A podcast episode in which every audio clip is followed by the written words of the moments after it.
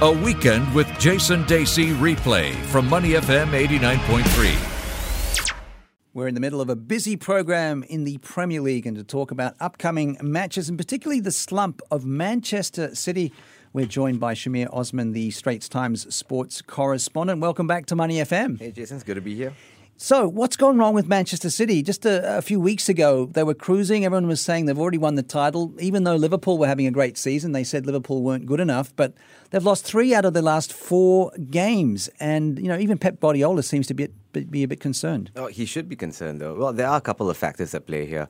One, um, the lack of confidence that suddenly appeared when N'Golo Kante scored that first goal in Chelsea's 2 0 win. First shot of the game, yep. scored, and suddenly they realized, oh no, it looks like we could be beaten. Right? They, they were beaten 2 0 in yep. that match. Yep. And, and then they started to lose Fernandinho. The fullbacks were playing poorly. It's, it's a whole mesh of problems coming in all at once. And I think Pep is going to have a real hard time trying to fix this. And you mentioned Fernandinho because he is a crucial member of that team. Mean, uh, and obviously there are bigger stars who score more goals and all that, but he just keeps things ticking over. And, you know, his absence has really hurt them and they've really struggled there in that midfield. In a big way. Um, if you just look at it, he hasn't played in the last two games and they've conceded five goals. They've tried to play uh, Gundogan in that position, John Stones in that position. Nothing has really worked. Neither of them, well, they, they bring different sides of the game to the match, but uh, Stones look uncomfortable in tight positions, trying to play the ball out of there.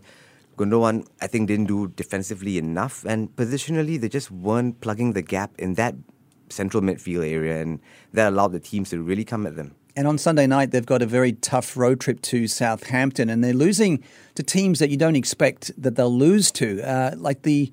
I think the, the veneer has disappeared, hasn't it? Because they hadn't, they were almost unbeatable. They were almost like the Invincibles there for uh, most of the season, and playing good, good football as well. Mm. It was it was great to watch them for any neutral, and you you have every reason to believe that they were just going to cruise to the title, and then chink in the armor, and now it's not just a chink; it's it's a massive gap, right? The armor's just fallen off, really, and uh, Pep's got a problem with in the fullback positions. Uh, no one was convinced by Kyle Walker.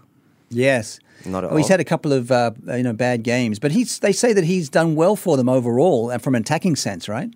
And defensively, that's the problem when when they don't get enough cover then the fullbacks need to up the game. And Fabian Delph, if you saw that red card, yeah, now he's suspended, right? He'll yeah. be suspended. Mm. And now Mendy is out. Yep. Who's they got left? Mm. Zinchenko? Yeah, they're really digging deep, aren't they, as far as their reserves? Because we always thought that Manchester City had three players for every position, but now the uh, depth is being tested. Well, most importantly, in that central midfield role in Fernandinho, if you ask me, they don't have anyone there who looks like they could play that same role that he does for the team. But now they got similar problems in fullback because if you've got no Fernandinho, then the fullbacks don't have enough cover. They, they tended in the last couple of games to tuck in towards the middle, mm. and I thought that exposed them because they seem kind of out of position there, and the ball goes wide, and then suddenly they're completely exposed. Speaking to Shamir Osman from the Straits Times about uh, the Premier League and the troubles that Manchester City are having. Kevin De Bruyne is back, but we all thought that when he came back it'd be even more dominant, but it hasn't worked out like that. He's looked good. Let's let's make no mistake about Mm. that. He's looked good with his chip passes into the box, Mm. creating passing channels that you don't really spot even from from the TV when you're watching it. But I think he needs support in the middle of the field. And when De Bruyne was played there with Gundogan, uh, they just didn't look like they fit in together. It looked Mm. like they needed Didn't to gel, learn right? again. Yes. Now, with uh, Manchester City's travails, we've also seen Manchester United improve. And on Sunday night, they face uh, Bournemouth at home. They're going to be hosting them at Old Trafford. And I know that probably if Jose Mourinho had stayed, they probably would have won these games over the festive period. But the way that they're playing under Ole Gunnar Solskjaer is, is incredible, isn't it? The former hero from the 99 Champions League final. How would you explain it?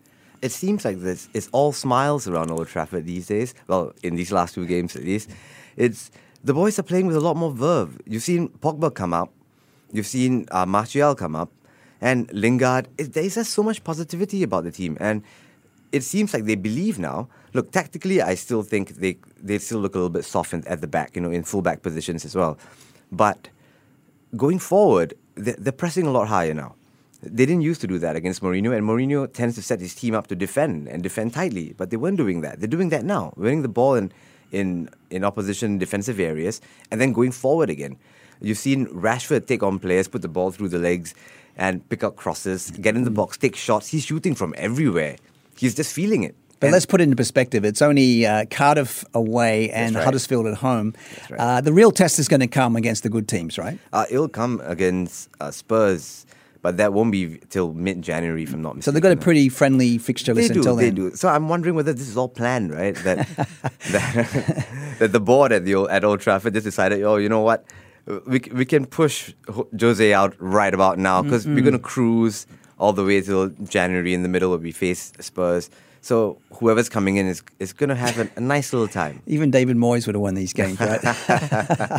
so, what do you think will happen with Manchester United and Manchester City as we look forward to the you know second part of the season? Do you think Manchester United will make top four?